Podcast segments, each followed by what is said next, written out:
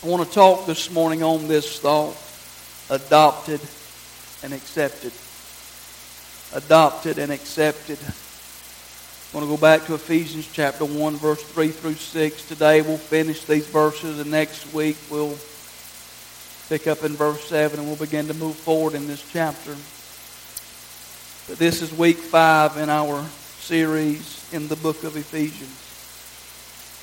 Let's look at Ephesians 1, beginning at verse number 3 through verse number 6. It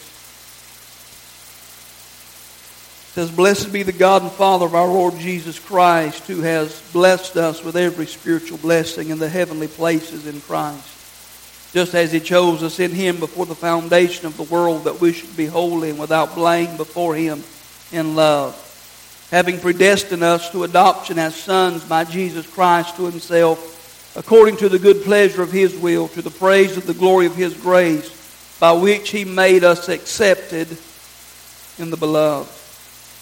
Last week, our main focus was verse 4, and we talked about the doctrine of election, and I probably gave you a lot of information that left you scratching your head, left you with a lot of questions, maybe even left you upset as you left the service last week.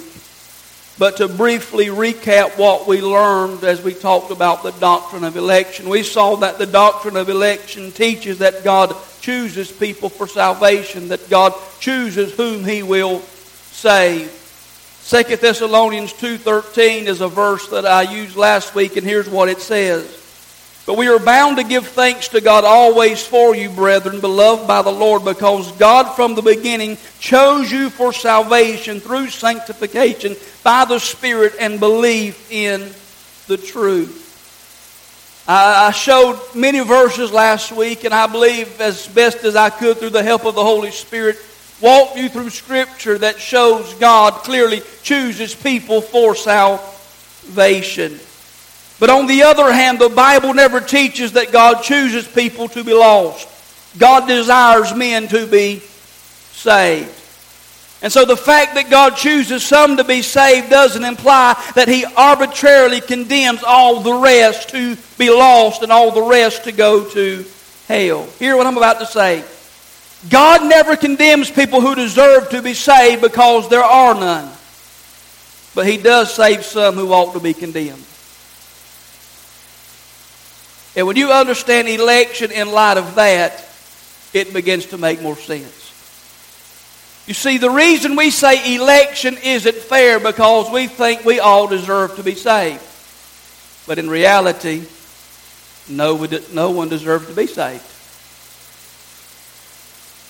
And so if God saves some and not all, God is just. Does that begin to help us make a little bit better sense? I know it still frustrates us. The doctrine of election simply lets God be God. And as I said last week, if you could figure him out, he wouldn't be God. You see, God is sovereign, God's in control, and God can do as He pleases, and He'll never do anything unholy, He'll never do anything that is unjust. And so here's the thing if God left all of humanity alone, where do you think all of humanity would end up? In hell. And so God has the right to show mercy to whomever He wants to show mercy. And so if God says, I want to have compassion on this one and not this one, then God can do that. If God says, I want to be merciful to some and not to others, God can do that. And us, we scream, that's not fair. But Jacob have I loved, and Esau have I hated.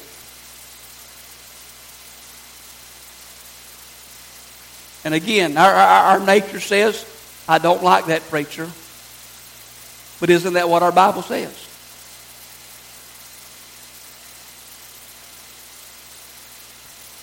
Because we live in a land of America, equal opportunity. But let me say this there's another side of the story.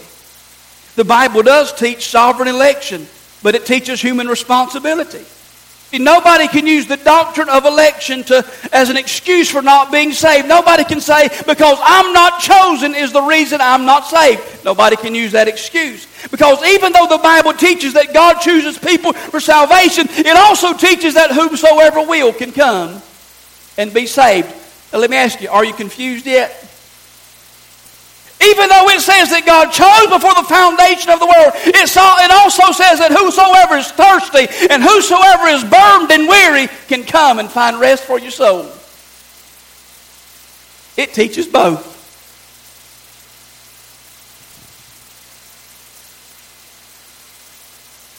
It's mind boggling, isn't it? It's a mystery.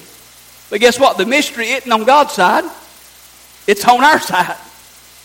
And we'll never reconcile them in this world. And so, yes, does God choose? Yes. But can anybody come? Yes. And I can give you one verse to show you both. John 6 37, Brother Bill.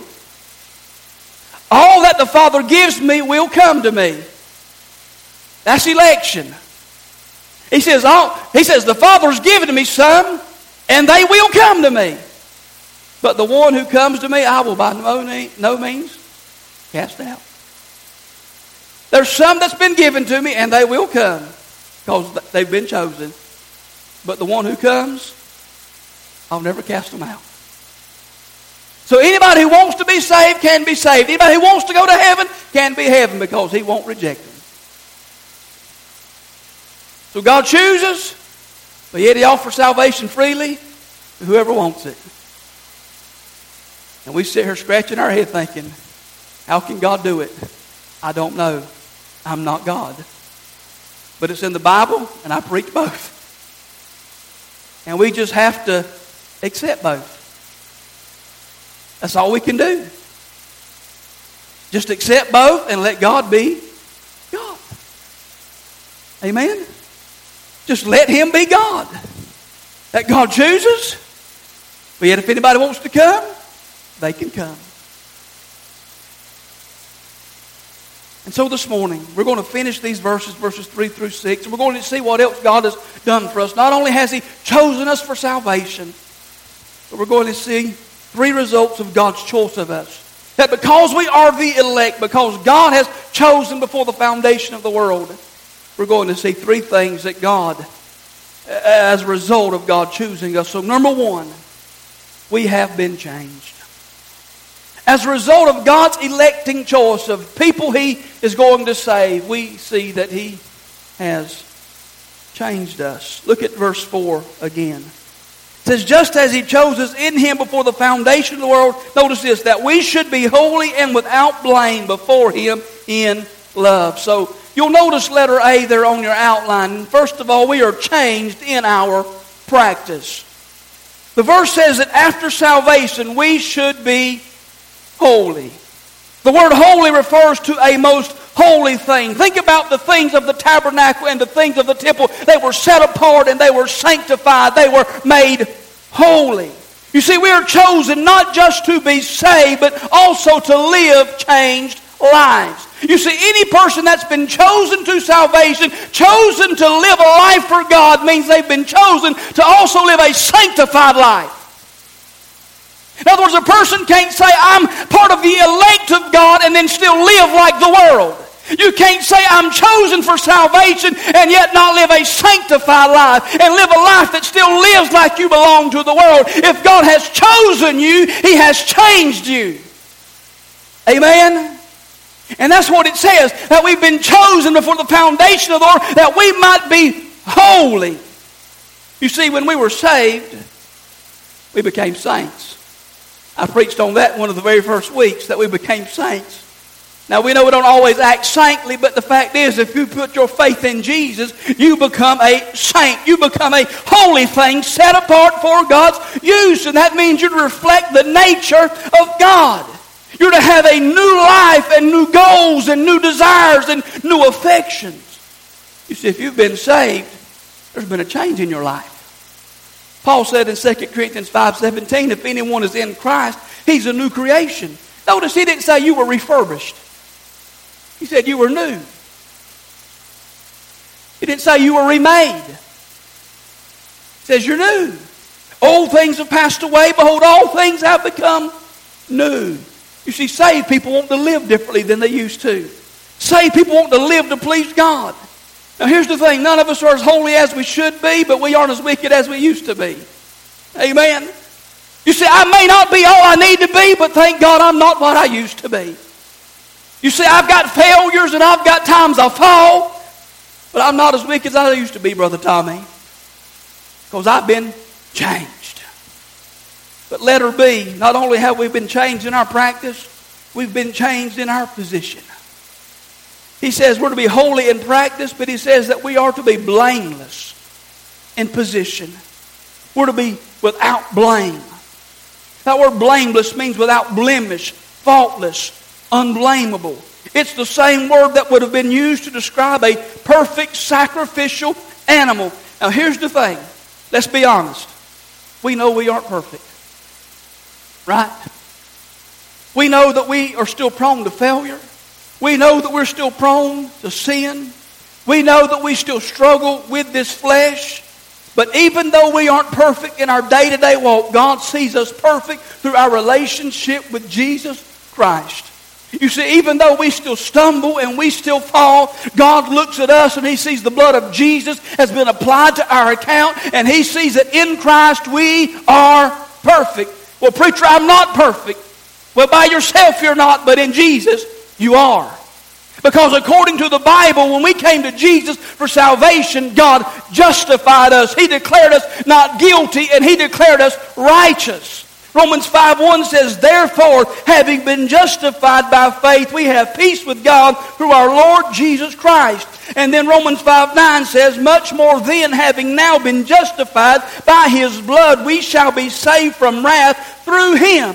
You see, the word justified means to render or declare one to be just, righteous, or as he ought to be. You see, we were enemies against God. We were at enmity against Him. We were opposed to Him. But through faith in Jesus, we are now as we ought to be. There's now peace between us and God. We've been reconciled unto Him. And now the charges that were against us have been wiped away. And we are not guilty.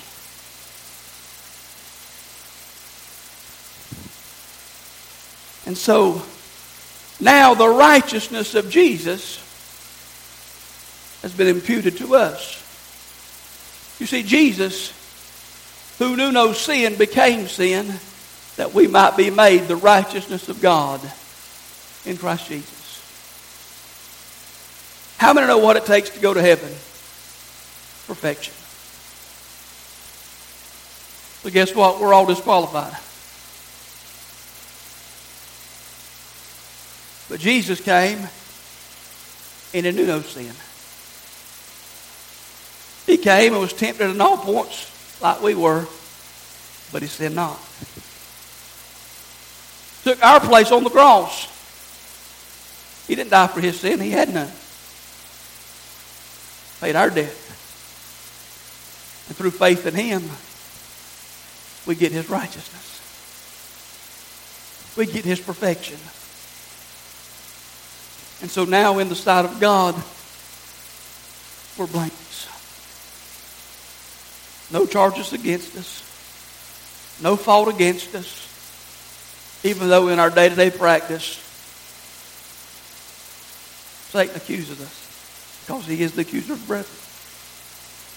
Even though Satan can go to God and say, hey, do you see what they did? Jesus stands up, our advocate said, no. They're mine. And he pleads for us. That's why we're going to heaven. Not because we're perfect, but because he's perfect. And in him, we're blameless. Amen? Because you hear me well, if it was up to you and me, we'd never get there. But in Him, we can make it. Amen. I'm thankful today that in Christ we are complete. We're complete. In Him we're secure and we're headed for heaven. You see, when God looks at one of his children, he doesn't see a person ready for hell, but he sees a saint worthy of heaven. And we may fall along the way. In fact, the Bible says a righteous man falls seven times, but he gets back up. Just that we keep getting back up. Yes, we stumble along the way, but we get back up. But here's the thing. In Christ, we're perfect. And that's what makes us fit for heaven. Jesus. But let me move on. Number two, we have been adopted. Not only have we been changed, but we have been adopted. Look again at verse 5. It says, having predestined us to adoption as sons by Jesus Christ to himself, according to the good pleasure of his will. The moment you and I were saved, we were adopted into the family of God. Now think about that for a moment and just let it sink in. God takes people that are unworthy, people that are wicked and vile, people that deserve hell. He saves them and brings them into his family.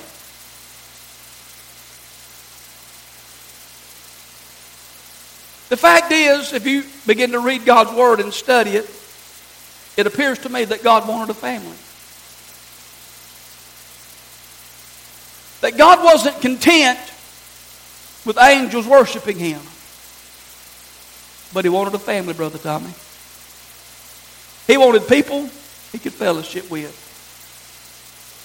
That's why I preach Wednesday night. We're going to a land of no more, no more suffering, no more sorrow, no more uh, separation. Because the reality is there's going to be a, a, a new city. The Bible says that this city is coming down to the new earth. And it says that God's going to dwell among men. Let me just tell you this that if you die right now, you'll go to heaven, but here's the thing you're not going to heaven to stay. Heaven's coming to earth, and God's going to dwell here. What the Bible says. Heaven's going to be on earth. It'll be heaven, but it's, it's going to be here, the new earth. And God's going to dwell with men.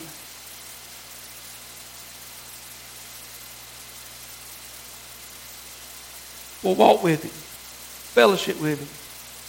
You might say, Preacher, how do you know that? Because in the book of Genesis, He came in the cool of the day and He walked with Adam and Eve. What God did then, what God's going to do now in the end. God wants a family. That's why he sent his son.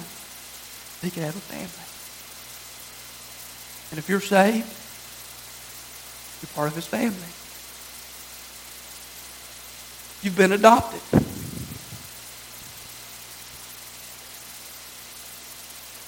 You're a child of God. You're a son. You're a daughter. You've got a heavenly father.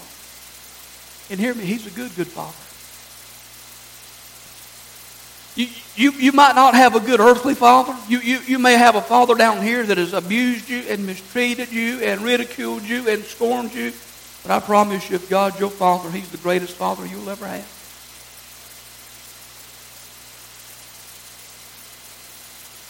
Now, we know that people have been adopting children for thousands of years, and human adoption, it's a great thing. And when humans choose to adopt a a child, it's because they find a child they love and they want to, they want to be a blessing to that child. And as I said, that people have been adopting children for thousands of years. And in Bible days, especially in the Roman world, adoption, it was, it was common. When a Roman citizen adopted a child, certain rules applied that brought great benefit to the one being adopted. The word adoption means to place as a son. The picture of adoption is a beautiful picture of what God does for the repentant sinner. In the ancient world, the family was based on a Roman law called patria potestas, called or the father's power. The law gave the father absolute authority over his children so long as the father lived. He could work, enslave, sell, and if he wished, he could even pronounce the death penalty on the adopted child. Regardless of the child's adult age, the father held all power over personal and property rights.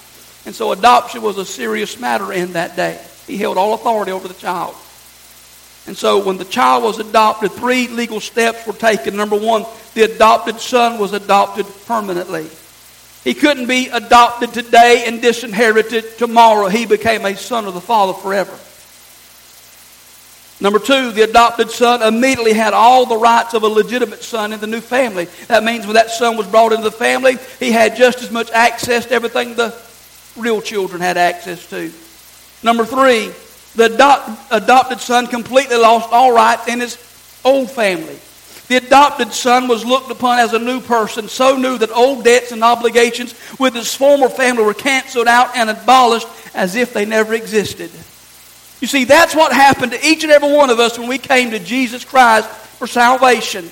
We were instantly adopted into God's family and became, as the text said, sons or children of God. We were removed from our old family and placed in Jesus, and now in Christ we are the sons of God. This means that we are adopted forever, never to lose our inheritance. Hear me. Once you are a child of God, you're always a child of God. God doesn't adopt you today and disinherit you later.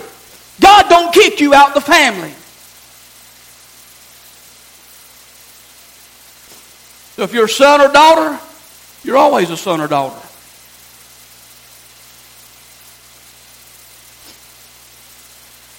Much like your own kids. They're always going to be your kids.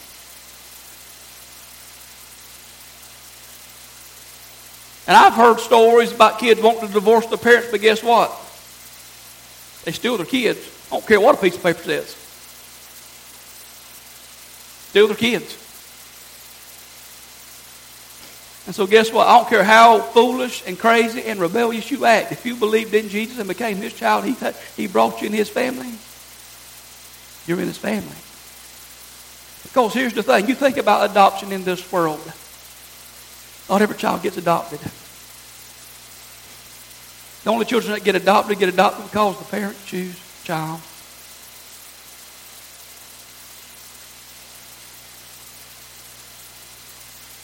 And God adopts us.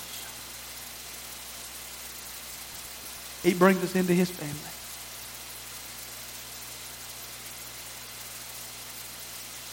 That means He wanted us. Amen? Think about it. He wanted you. He wanted me. And there was nothing in us whatsoever worth wanting. And he said, I want Tommy and Sue and Francis and Kurt to be in my family.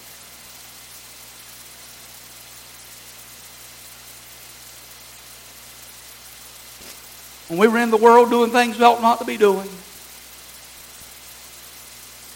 I want them to be in my family. And he did everything he could. The Bible says predestined orchestrating every event, every step, every valley, every high, every low to get us to the place and the time where we'd hear the gospel and respond and come into his family.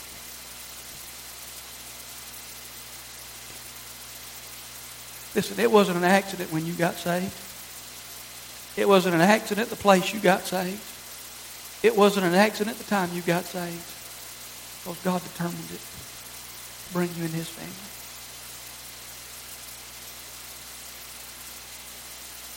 Everything you've gone through in life was God orchestrating you coming into his family.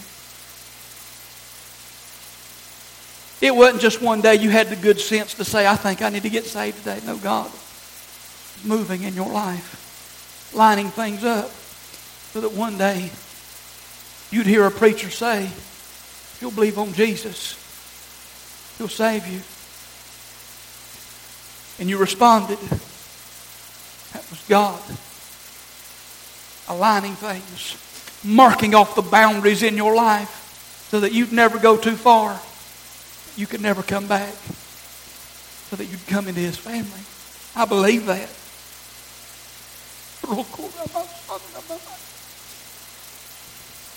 Because I sat many church services and felt the conviction of the Holy Ghost and said no.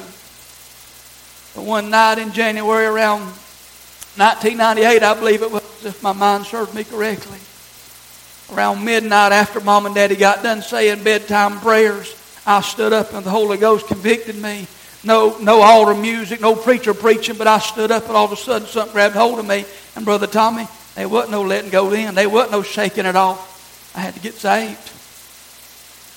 There wasn't no just as I am playing. There wasn't no amazing grace being sung. But I had to get right. That was God.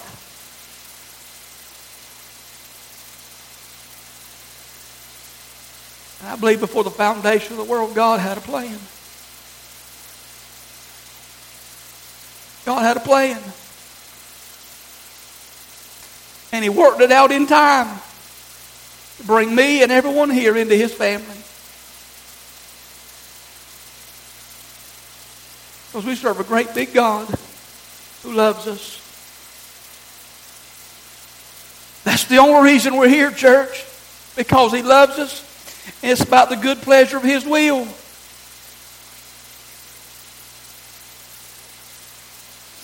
I thank God today that I've been brought into His family. And if you're saved today, you ought to thank Him that you've been brought into His family.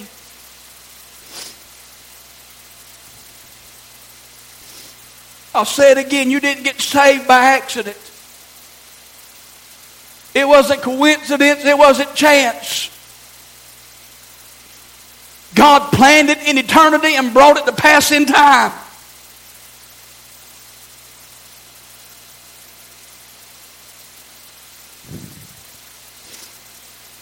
Let me move on. Number three.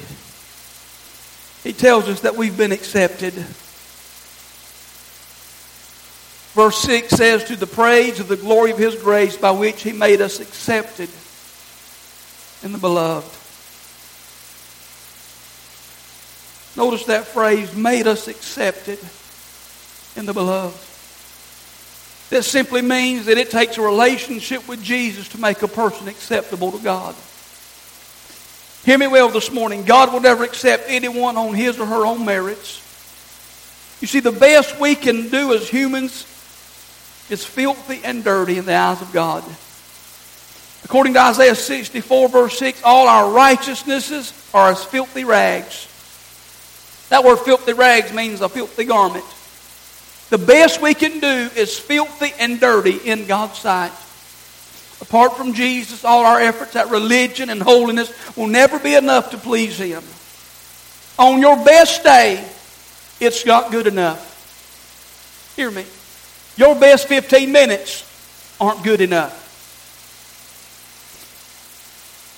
And yet there's a lot of people trusting in how good they are it'll never be good enough. I told you it takes perfection to get to heaven. I would dare say that since we've all been up this morning, none of us have been perfect. I know I hadn't. Anybody else want to say you've been perfect this morning since you've been up? Because here's the thing if you had to get kids out the bed, or had to deal with a spouse this morning, you probably hadn't been perfect. Because I know how it goes around the house having to deal with a spouse, kids, and things like that.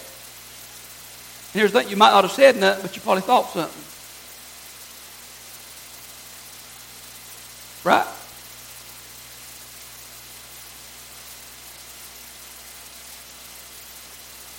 And guess what? He knows the thoughts. But guess what? We didn't get away with it.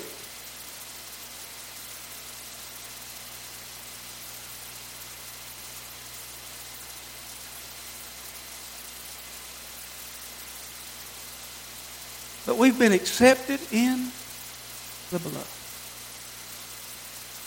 That if we're in Christ, we've been accepted. That's good news, Brother Tommy. Because I can't go to God on my own and be accepted. Because I don't have anything to offer Him. None of us do. But in Christ, I've accepted and I have access and I can approach Him. And here's the thing I don't have to approach Him feeling unworthy. I don't have to approach Him beating myself up. Why? Because in Christ, I'm accepted. Here's how some of you go to God God, I'm just an old dirty sinner. I'm unworthy. I don't deserve to be here. In Christ, you do deserve to be there. You're accepted. I'm not telling you that if you, if, if you sin not to confess it, deal with it. But here's the thing in Christ, you deserve to be in His presence. He's your Father. And in Christ, you're accepted, and you can go before Him every day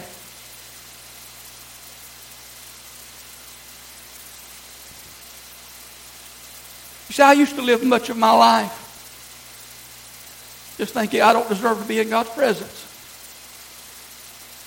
Live much of my life thinking that if I don't walk the straight and narrow, God's going to punish me, God's going to get me.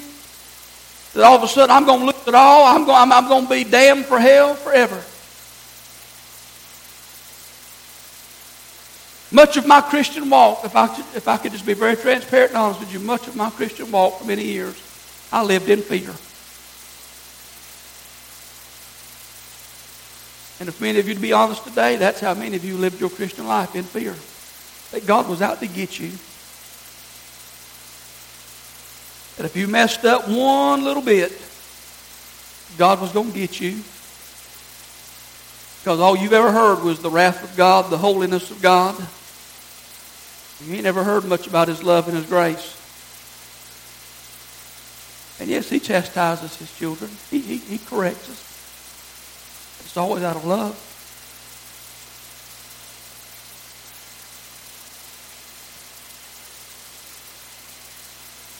Grew up in church, and I've seen many people respond to the, the altar service, and a lot of times it was out of fear.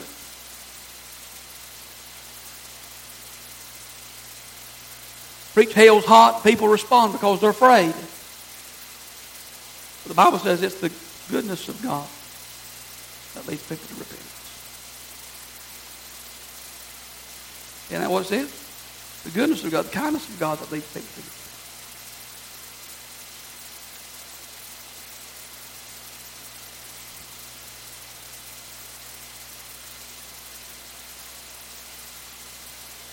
Here's what I want to say to you today. God loves you.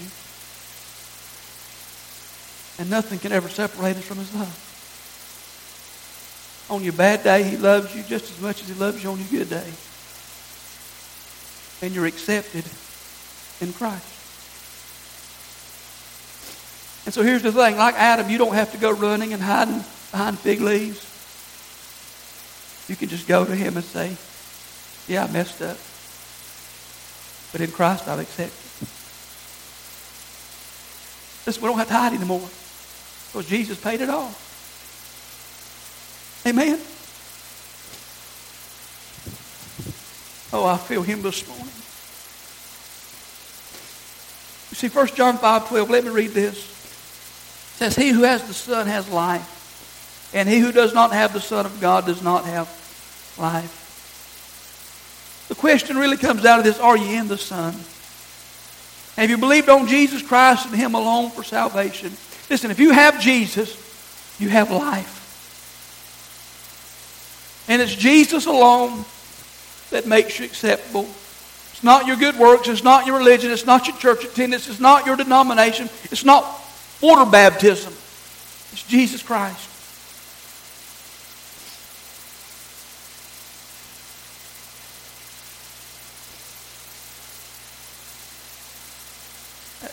Want to close this morning. I, have got more here, but I want to, I, I just feel His presence this morning.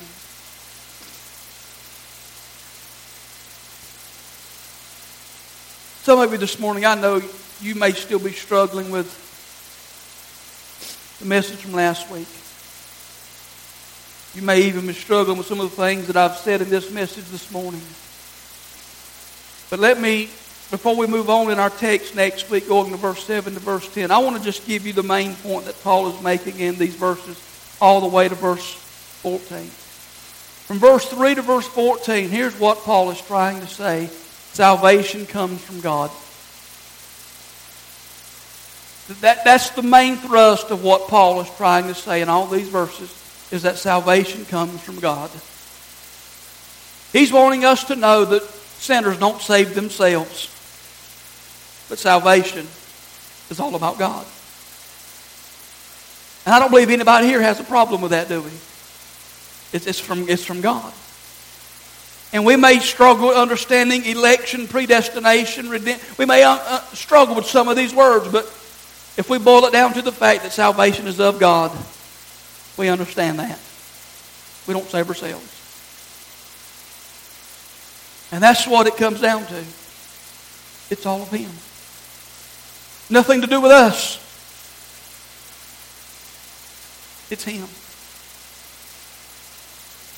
And so that's what I want us to take away as we begin to study these verses in the remainder of this chapter. It's God that saves, and not we ourselves. And why is it that God saves? So that God gets the glory. It's so that no man can boast. Because if we had a part in our salvation, we'd brag. We'd talk about what we did to get to heaven. But when we get to heaven, there'll be nobody boasting except what they can glorify God for. Amen. So would you stand with me?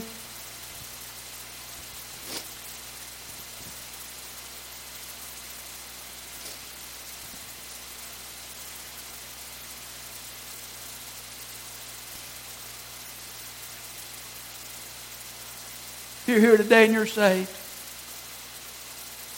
You've got reason for rejoicing. God chose you. He saved you. He accepted you. He adopted you into His family. All because of Jesus. That's reason for rejoicing. But if you're here today and you don't know Jesus Christ, you can come to Him today. He'll save you. And He will not turn you away.